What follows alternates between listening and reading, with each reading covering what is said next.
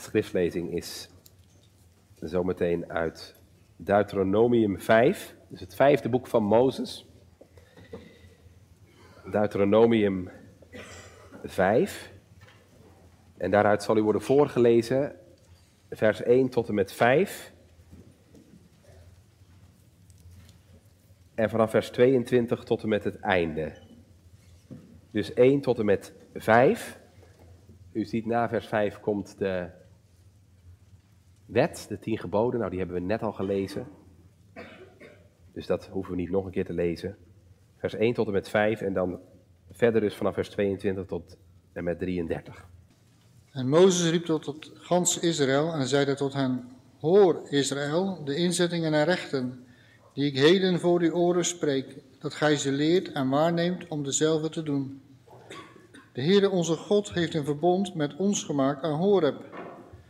Met onze vaderen heeft de Heere dit verbond niet gemaakt, maar met ons, wij die hier heden allen levend zijn. Van aangezicht tot aangezicht heeft de Heere met u op de berg gesproken uit het midden des vuurs. Ik stond te die tijd tussen de Heere en tussen u, om u dus Heer een woord aan te zeggen, want gij vreesde voor het vuur en klom niet op de berg. Deze woorden sprak de Heere tot uw ganse gemeente op de berg uit het midden van het vuur, de wolk en de donkerheid met grote stem, en deed daar niets toe. En hij schreef ze op twee stenen tafelen en gaf ze mij. En het geschiedde, als gij die stem uit het midden der duisternis hoorde en de berg van vuur brandde, zo naderde gij tot mij, alle hoofden uw stammen en uw oudsten. En zeide, zie, de Heer onze God heeft ons zijn heerlijkheid en zijn grootheid laten zien. En we hebben zijn stem gehoord uit het midden van het vuur. Deze dag hebben wij gezien dat God met de mens spreekt en dat hij levend blijft. Maar nu, waarom zouden wij sterven? Want dit grote vuur zou ons verteren. Indien wij voortvoeren de stem des Heeren onze Gods langer te horen, zo zouden wij sterven. Want wie is er van alle vlees die de stem des levende Gods, sprekende uit het midden des vuurs, gehoord heeft gelijk wij, en is levend gebleven? Nader gij en hoor alles wat de Heere onze God zeggen zal. En spreek gij tot ons al wat de Heere onze God tot u spreken zal, en wij zullen het horen en doen. Als nu de Heere de stem uw woorden hoorde, toen gij tot mij sprak, zo zeide de Heere tot mij, ik heb gehoord de stem der woorden van het volk, die zij tot u gesproken hebben. Het is altemaal goed, wat zij gesproken hebben. Och, dat zij zulke hart hadden om mij te vrezen en al mijn geboden te alle dagen te onderhouden, opdat het hun en hun kinderen welging in eeuwigheid. Ga, zeggen, keer weder naar uw tenten, maar gij sta hier bij mij, dat ik tot u spreken al de geboden en inzettingen en rechten, die gij hen leren zult, dat zij ze doen in het land, hetwel ik hun, hun geven zal om dat te erven. Neem dan waar dat gij doet gelijk als de Heere uw God u geboden heeft. Wijk niet af ter rechter, noch ter linkerhand. In al de weg die de Heere uw God u gebiedt, zult gij gaan, opdat gij leeft, en dat het u wel gaat, en gij de dagen verlengt in het land, dat gij erven zult. Doophouders, gemeente, de tekst voor de verkondiging van morgen kunt u vinden in vers 29. Vers 29, ik zal dat nog een keer lezen, waar de Heere zegt, Och, dat zij zulk een hart hadden om mij te vrezen en al mijn geboden te alle dagen te onderhouden, opdat het hun en hun kinderen wel ging in eeuwigheid. Ik vroeg net aan jullie, waarom heb je nou eigenlijk deze kinderen gekregen? Nou, dat zie je eigenlijk, het antwoord zie je eigenlijk in de woorden van deze tekst. Het is Gods verlangen dat deze kinderen, de kinderen van zijn verbond, Hem zullen dienen en vrezen. En dat geldt niet alleen voor deze kinderen, maar gemeente, dat geldt voor ons allemaal. God verlangt dat zijn volk, het volk van zijn verbond, hem vreest en zijn geboden in acht neemt. Dus als je jezelf afvraagt, waar, waarvoor ben ik op aarde? Waar leef ik voor? Was het doel van mijn leven? Dan vind je hier in deze tekst het antwoord. Dat wij en onze kinderen de Heeren zullen vrezen en zijn geboden zullen onderhouden. Och, dat zij zulk een hart hadden om mij te vrezen en al mijn geboden te alle dagen te onderhouden, opdat het hen en hun kinderen wel gaat in eeuwigheid. We staan aan de hand van deze woorden gemeente stil bij een drietal gedachten. We letten in de eerste plaats op een hartelijke wens. Een hartelijke wens. In de tweede plaats letten we op een weerbarstige werkelijkheid. Want het feit dat God deze wens uitspreekt, laat ook zien dat er iets aan mankeert bij ons. En tenslotte wil ik met u stilstaan bij de mogelijkheid van een hart om God te vrezen. Dus in de eerste plaats een hartelijke wens.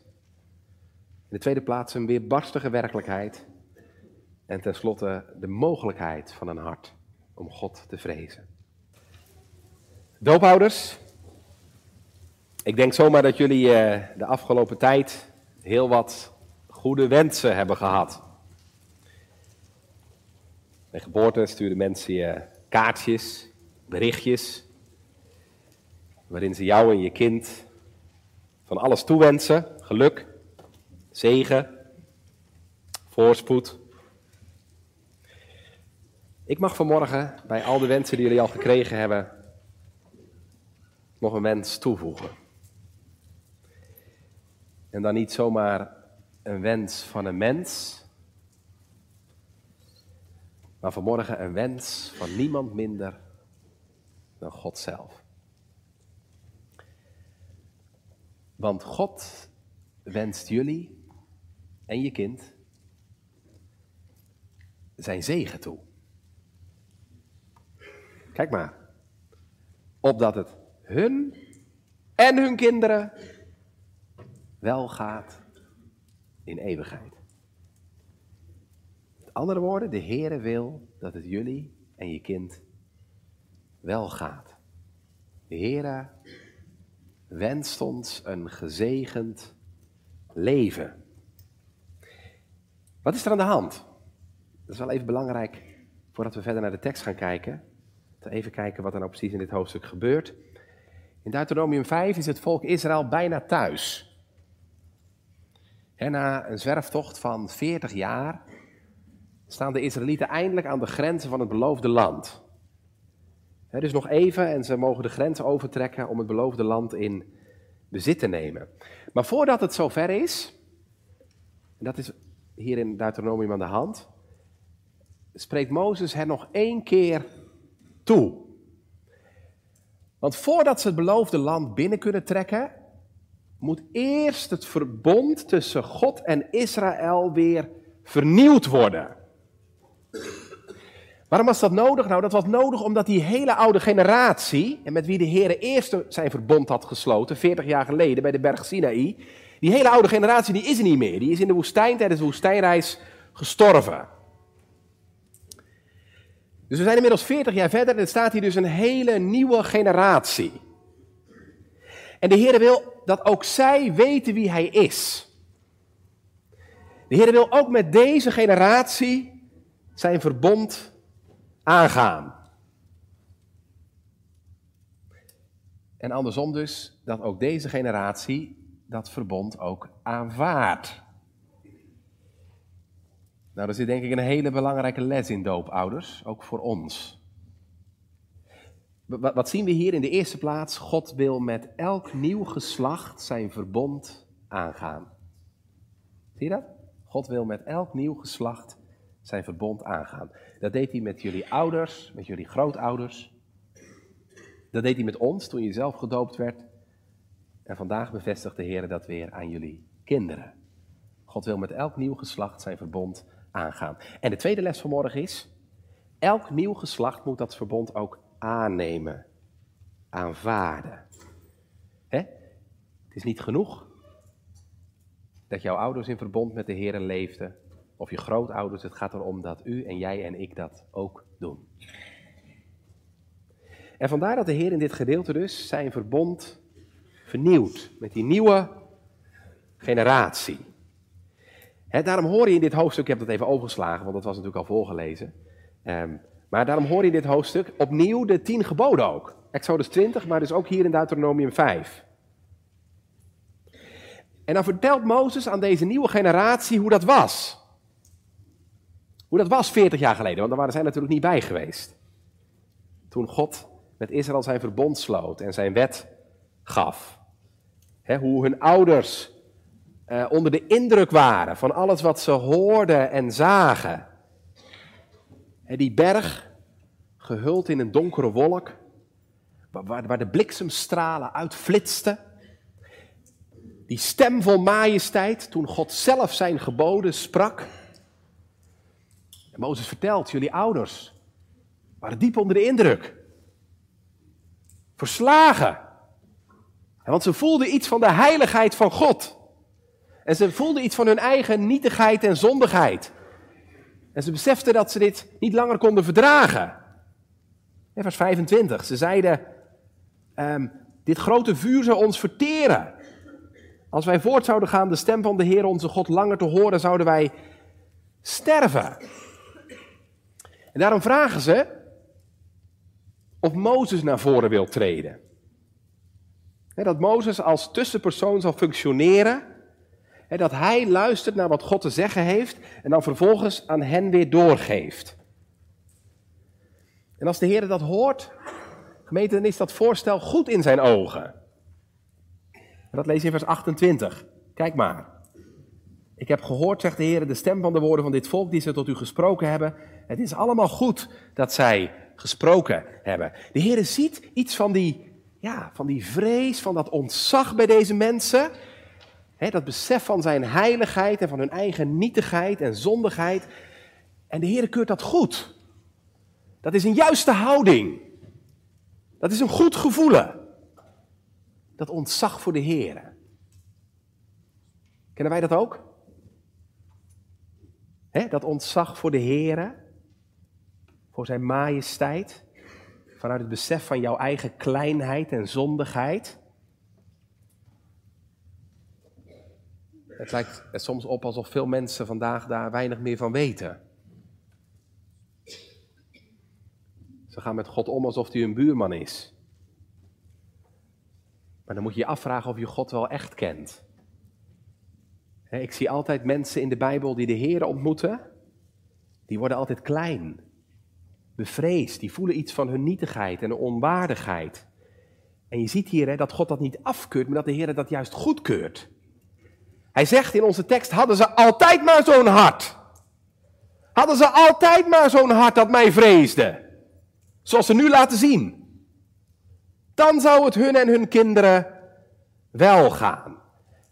We zien hier dus, God wenst ons een hart om Hem te vrezen. Want gemeente, dat zal je gelukkig maken. Zo'n hart. Als jij een hart hebt dat de Heere vreest, dan zul je gelukkig worden. Dan zul je eeuwig gelukkig zijn. Want dan zul je ontzag voor de Heere hebben, dan zul je de Heere lief hebben, dan zul je zijn geboden onderhouden. En ja, daar word je gelukkig van. Eeuwig gelukkig. En dat is wat God in onze tekst Israël toewenst. Och, dat zij zulk een hart hadden om mij te vrezen en al mijn geboden te alle dagen te onderhouden, opdat het hun en hun kinderen wel gaat, tot in eeuwigheid. Dus wat zien we hier, doopouders? We zien hier dat God ons het goede toewenst.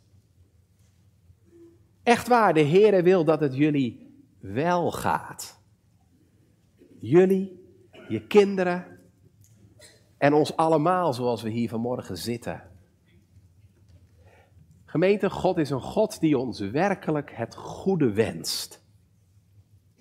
Hij zegt het opdat het u wel gaat, tot in eeuwigheid.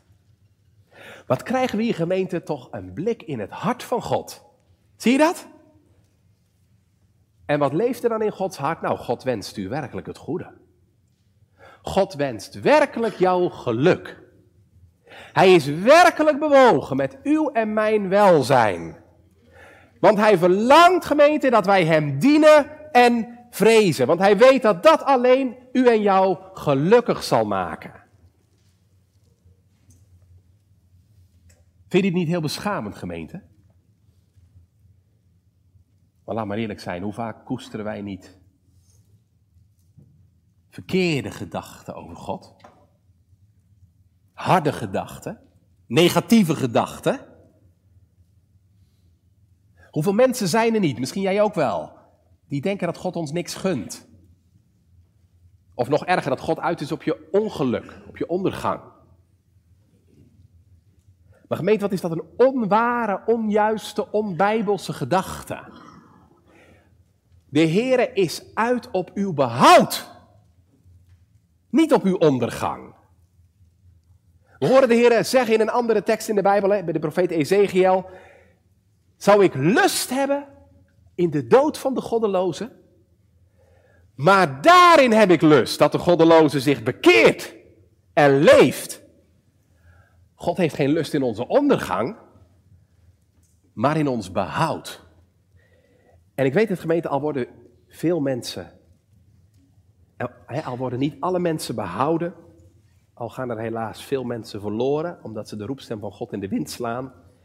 Dat doet niks af van het feit dat God werkelijk bewogen is met de zaligheid van mensen. Dat zien we echt heel de Bijbel door. Dat zie je in deze tekst. Je ziet dat bijvoorbeeld ook in Jesaja 48 en vers 18, waar de Heer zegt: Och, dat jullie naar mijn geboden geluisterd hadden. Zo zou je vrede geweest zijn als een rivier. En je gerechtigheid als de golven van de zee. Dus met andere woorden, had toch naar mij geluisterd.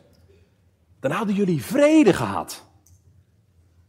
Nou gemeente, dat zijn toch geen woorden van iemand die vreugde vindt in het ongeluk van anderen. Nee, het gaat God echt aan zijn hart wat jij en u met zijn woorden doen. Trouwens, wat zien we dat ook duidelijk bij de Heer Jezus zelf, hè? Als Jezus voor de poorten van Jeruzalem staat en huilt. Tranen over zijn wangen lopen. Och, of gij heden bekende wat tot uw vrede dient. Jezus weende over al die mensen die zijn stem en woorden in de wind sloegen. Hij had hen bijeen willen vergaderen, hè, zoals een hen haar kuikens. Maar ze wilden niet en gemeente dat breekt zijn hart. Lieve gemeente, ik weet niet hoe u over God denkt, ik weet niet hoe jij over God denkt en wat voor gedachten u over hem koestert. Maar laat ik dit vanmorgen heel duidelijk zeggen, God is werkelijk bewogen over u. God verlangt naar u en jouw behoud. Hij wil dat u doet wat tot uw vrede dient. Hij wenst u en jou een hart om Hem te vrezen, opdat het u wel gaat tot in eeuwigheid. Tegelijkertijd, gemeente, dat God dit wens, dat de Heer deze wens uitspreekt, laat ook iets heel aangrijpends zien. Wat dan? Nou, namelijk dat Israël dus nog zo'n hart mist. Je gaat iemand toch geen rijkdom toewensen als hij 2 miljoen op zijn bankrekening heeft staan. Toch? Je wenst iemand geen hart toe om God te vrezen als die dat al heeft. En dat brengt ons op onze tweede gedachte van morgen. We hebben hier stilgestaan bij een hartelijke wens. Letten we in de tweede plaats gemeente op een weerbarstige werkelijkheid. Een weerbarstige werkelijkheid die deze wens van de Heer aan het licht brengt. Namelijk, Israël heeft geen hart om God te vrezen. En daarom onderhouden ze ook zijn geboden niet. En dat zie je ook, hè? Ja, natuurlijk, er waren soms momenten dat de mensen even onder de indruk waren van God en van Gods handelen. bijvoorbeeld bij de wonderen die de Heer in Egypte deed, toen ze uit Egypte werden geleid. Maar ja, ze zijn nog maar even onderweg en ze beginnen alweer te mopperen. Waren we maar in Egypte gebleven? En inderdaad, als aan de voet van de Sinaï staan, zijn ze diep onder de indruk van de majesteit en de heiligheid van God. Maar gemeente, hoe lang duurde dat? He, Mozes is nog maar eventjes de berg op. En ze vragen om een gouden kalf. En als u de Bijbel een beetje kent, en dan weet u, zo gaat het heel de geschiedenis van Israël door. Telkens weer lopen ze bij de Here weg om andere goden te dienen. Telkens weer worden zijn geboden door het volk overtreden. En als je dan vraagt hoe kwam dat dan? Ja, dan moeten we toch zeggen omdat het merendeel van hen geen hart had om God te vrezen en zijn geboden te onderhouden. Natuurlijk waren er heel veel godvrezende mensen in Israël, gelukkig, die kennen we ook vanuit de Bijbel. En toch moeten we zeggen, gemeente, dat was wel een minderheid. Daarom lezen we ook in de Bijbel, hè, in het merendeel van hen heeft God geen behagen gehad. En hoe kwam dat? Zij hadden geen hart om God te vrezen. Deze tekstgemeente confronteert ons in één klap met het probleem van ons leven. Wij hebben geen hart om God te vrezen. En daarom hebben we zijn geboden ook niet lief. Sterker nog, diep in ons hart hebben we er een afkeer van. Maar we doen veel liever onze eigen gang. We wandelen het liefst in onze eigen wegen. Naar het goeddunken van ons eigen hart. Ik zag van de week even die beelden voorbij komen van dat abortusprotest in Amsterdam. En mensen die in grote verontwaardiging uitroepen: It's my life, it's my choice, my body. We willen zelf beschikken over ons leven. En daar moet niemand, ook God niet, met zijn vingers aankomen. Nou gemeente, dat is nou precies de mens ten voeten uit. Die erkent geen God, nog gebod. En gemeente, dat geldt dus niet alleen maar voor mensen in de wereld die je in Amsterdam dan ziet demonstreren. Maar gemeente, dat geldt net zo goed voor mensen in de kerk. Dat geldt net zo goed voor kinderen van het verbond. Want laten we even niet vergeten, hè, dit is Israël, hè? dit is het volk van Gods verbond. Maar ook voor hen geldt net zo goed dat er van nature niemand is die een hart heeft om God te vrezen. Ook verbondskinderen niet. je kunt in de kerk zitten, gedoopt zijn, bij Gods verbond horen en dat jij toch de Heer niet dient met je hart. Omdat je hart nog onvernieuwd is. En waarin wordt dat zichtbaar? Waarin komt dat openbaar? Gemeente, dat komt altijd in één ding openbaar. Ongehoorzaamheid aan Gods geboden. Ongehoorzaamheid aan Gods geboden. Het hoort bij elkaar, hè? Een hart op mij te vrezen, zodat je in al mijn geboden alle dagen van je leven wandelen zult. Dus als je geen hart hebt om God te vrezen, kun je dus omdraaien. Betekent dat we Gods geboden niet onderhouden. Waar geen vrezen des Heren is, missen we nog de liefde tot Gods geboden. En in plaats van dat we ze onderhouden, zijn ze jou tot een zware last. Daar kun je het aan weten. Hoe staat u tegenover Gods geboden? Wees eens eerlijk gemeente. Hoe staat u tegenover Gods geboden? Kun je nou vanmorgen zeggen, heren, hoe lief heb ik uw wet? Het is mijn overdenking de hele dag. En dan niet maar een paar van Gods geboden, maar allemaal, hè, zoals hier staat. Al mijn geboden te alle dagen. En dan niet maar al zuchtend. Nee, dan is het je beleidenis, hè, zoals apostel Johannes dat zegt. En zijn geboden zijn niet zwaar. Maar ja, waar die vrezen des Heren gemist wordt, gemeente, ja, dan zul je altijd zien dat Gods geboden niet onderhouden worden.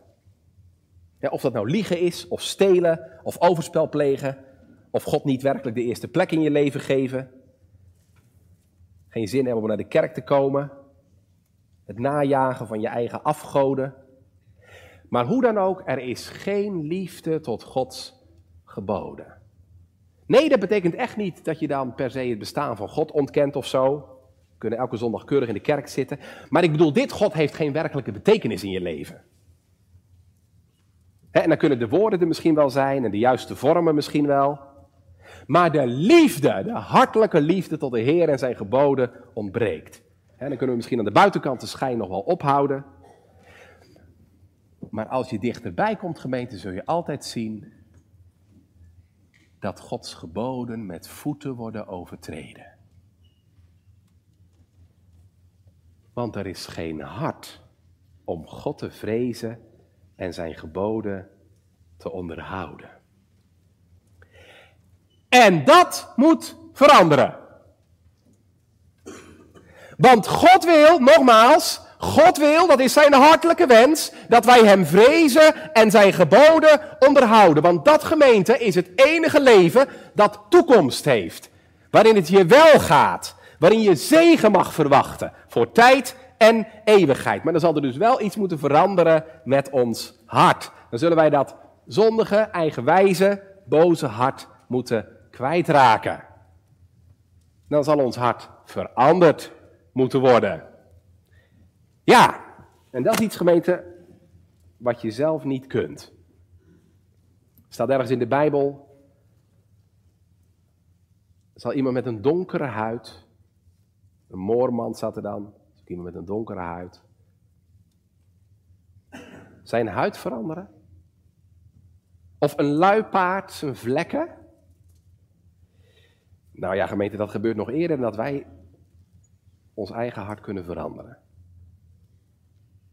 Nee, dat is echt iets wat de Heer moet doen. Dat hebben we vanmorgen ook gehoord, hè? Wij kunnen het koninkrijk van God niet ingaan, tenzij wij opnieuw geboren worden. En dat is die grote verandering die jij en ik nodig hebben.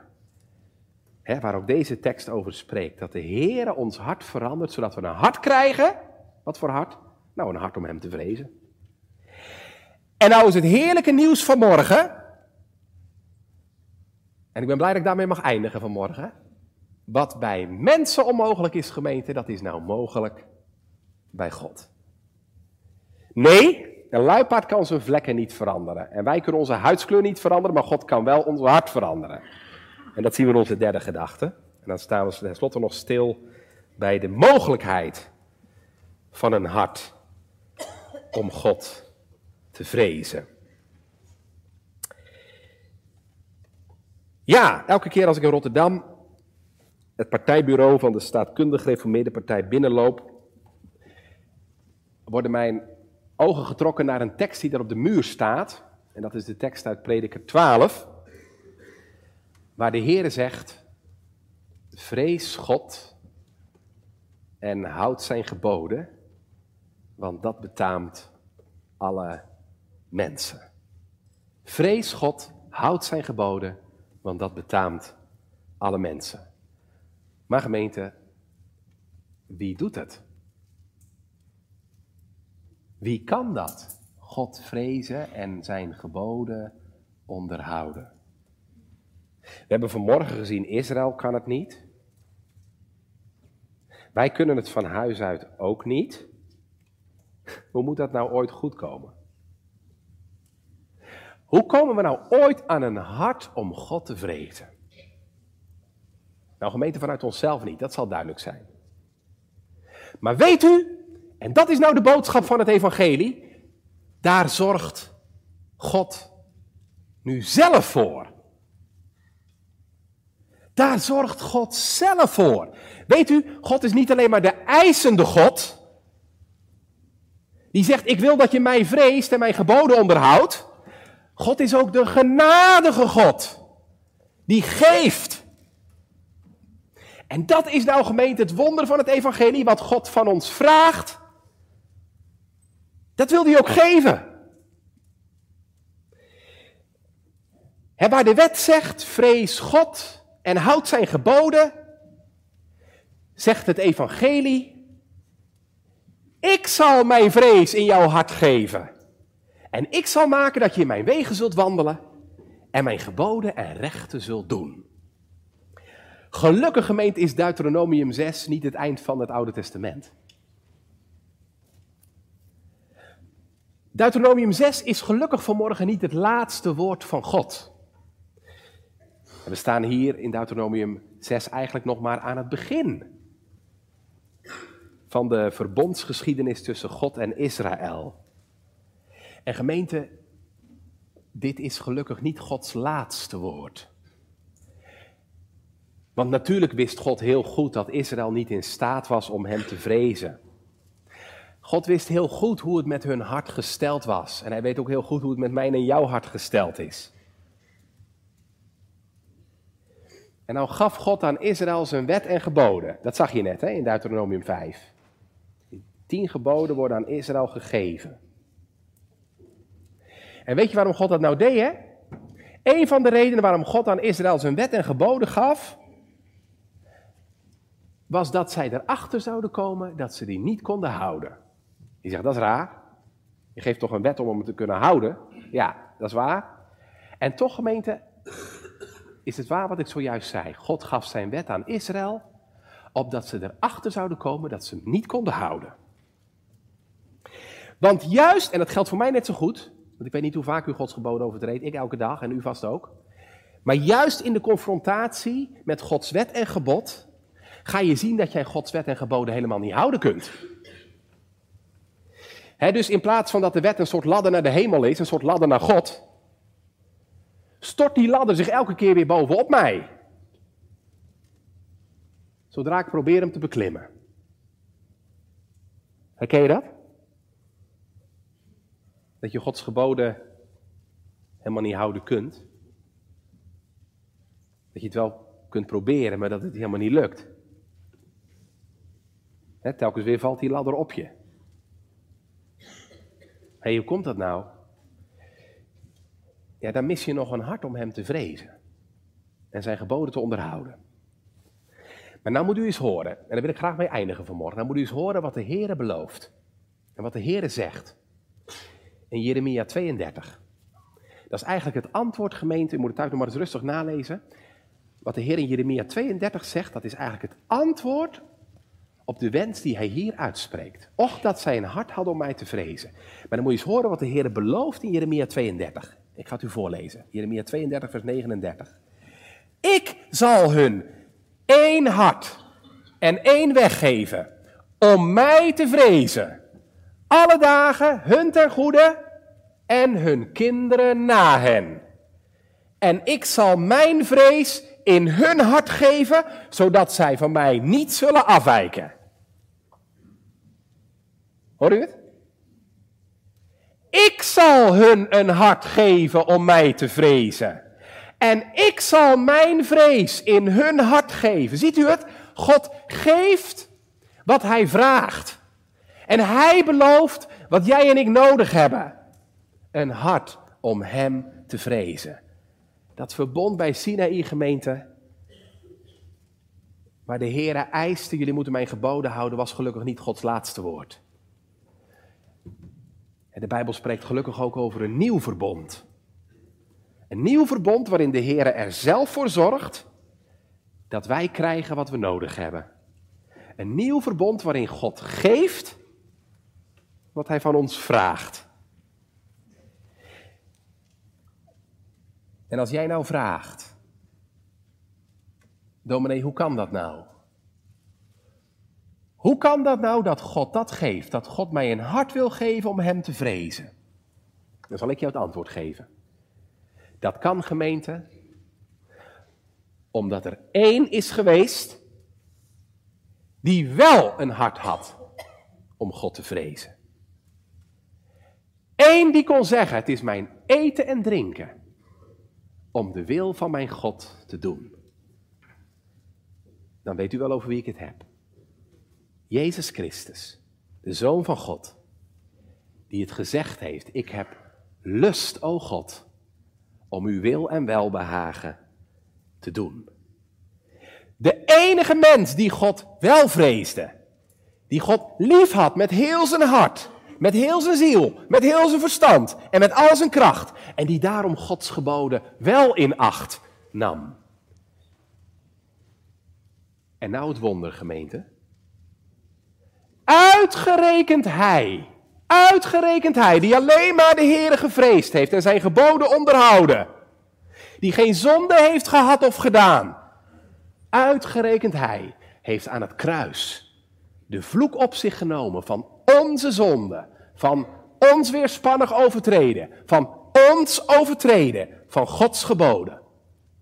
Dat is het evangelie. De schuldige, de onschuldige, nam de schuld op zich van de schuldigen. Waarom stierf Jezus aan het kruis? Jezus stierf omdat wij niet doen wat in deze tekst staan. Jezus stierf omdat wij God niet vrezen en zijn geboden overtreden. Daarom is hij tot een vloek geworden. En nou het grote wonder. Hij is tot een vloek geworden. Waarom? Opdat ook dat andere stukje uit deze tekst in vervulling zou gaan. Opdat het ons zal wel gaan. Hij werd tot een vloek, opdat het ons en onze kinderen zou wel gaan. Kijk, en dat is nou de reden, gemeente, dat dat nieuwe verbond werkelijkheid kan worden. Want Jezus heeft door zijn dood dat nieuwe verbond in werking gesteld. Dat zegt hij ook, hè? Als hij gaat lijden en sterven. Dit is het nieuwe verbond in mijn bloed. Dus dat nieuwe verbond dat is gefundeerd op zijn volbrachte werk. Op zijn bloed. En daardoor is dat nieuwe verbond werkelijkheid geworden en kan God jou en mij een hart geven om Hem te vrezen. Kan God deze belofte toch waarmaken? Ik zal mijn vrees in hun hart geven.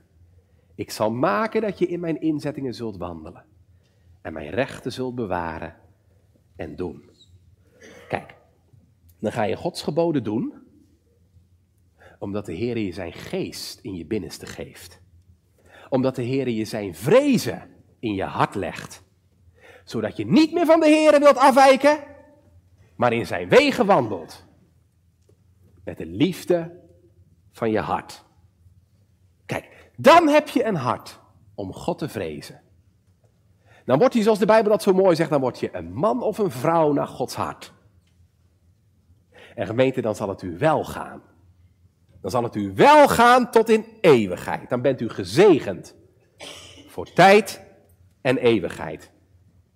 En daar is niks van ons bij. Dat is alleen maar genade. En als u die genade kent in uw leven, als u die genade hebt ontvangen, gemeente, als de Heer u dat nieuwe hart heeft gegeven. Nou, eer dan de Heer. Door zijn geboden hoog te achten lief te hebben en te gehoorzamen en te doen. Om die te doen uit dankbaarheid. Of mist u dat vanmorgen nog? Heb je vanmorgen in de preek gemerkt dat jij die vrezen des Heren nog mist? En weet je maar drommels goed dat het jou niet lukt om Gods geboden te onderhouden. Maar doet dat je verdriet? Smart je, doet het je pijn dat het je niet lukt om die goede God te dienen en te vrezen. En zie je vanmorgen in hoe goed het is om de Heer te vrezen. Dat dat het enige echte leven is wat je gelukkig kan maken. Het enige leven waarin het je wel gaat. Maar voel je ook zo goed dat je jezelf niet kunt veranderen, je eigen hart. Maar dat dat wel nodig is. Nou, dan mag ik jou vanmorgen het evangelie verkondigen. Dan heb ik goed nieuws voor u. Dan mag ik juist vanmorgen aan mensen die voelen dat ze het zelf niet kunnen, die misschien niet weten hoe het moet, mag ik juist tegen die mensen vanmorgen zeggen. Hoor wat de Heere zegt. Ik zal mijn vrees in uw hart geven. En ik zal maken dat je in mijn wegen zult wandelen. En ik zou zeggen, ga daar nou eens mee naar de Heer. Met die belofte, ga daar nou eens mee naar de Heer. En stel je verwachting alleen nog maar op Hem. Want gemeente, dan mag ik u zeggen, God is niet alleen maar bij macht om dat te doen, je hart te veranderen. Hij is ook zeer gewillig om dat te doen. Dat hebt u gehoord in onze tekst. Hè? Hij wenst u een hart toe om hem te vrezen. Het kan omdat hij het doet. En dat doet hij niet op grond van ons. Dat doet hij uit genade om Jezus wil. Op grond van Jezus volbrachte werk. En dan kan het gemeente van Arnhemuiden voor iedereen. Dan kan het voor de grootste van de zondaren. Juist omdat Hij het doet uit genade alleen. En als je zegt, hoe krijg ik daar dan deel aan? Je bent toch gedoopt? Gods belofte staat op uw voorhoofd geschreven. Want u bent gedoopt in de naam van de Heilige Geest. De Geest die in u wonen en werken wil.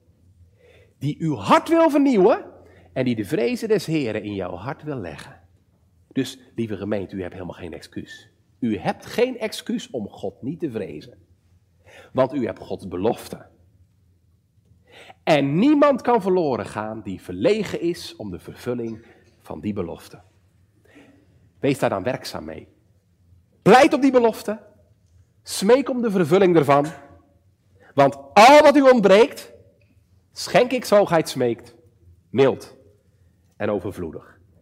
En doe dat dan niet alleen maar voor jezelf, maar doe dat ook voor je kinderen erbij. De kinderen die God jullie gegeven heeft. Want als dit vanmorgen waar is, doopouders, en dit is natuurlijk waar, want het is Gods woord, als dit waar is, dan hebben wij geen verwachting van onze kinderen. Want dan weten we drommels goed, ze zijn net als wij. Ze missen ook een hart om God te vrezen. Maar dan mogen wij wel verwachting hebben van onze God. En dan bidden wij vurig om verandering. En dan vinden we houvast in Gods belofte. Voor hen en voor jezelf. Bij die God die het beloofd heeft. Ik zal u tot een God zijn. En u zult mij tot een volk zijn. Amen.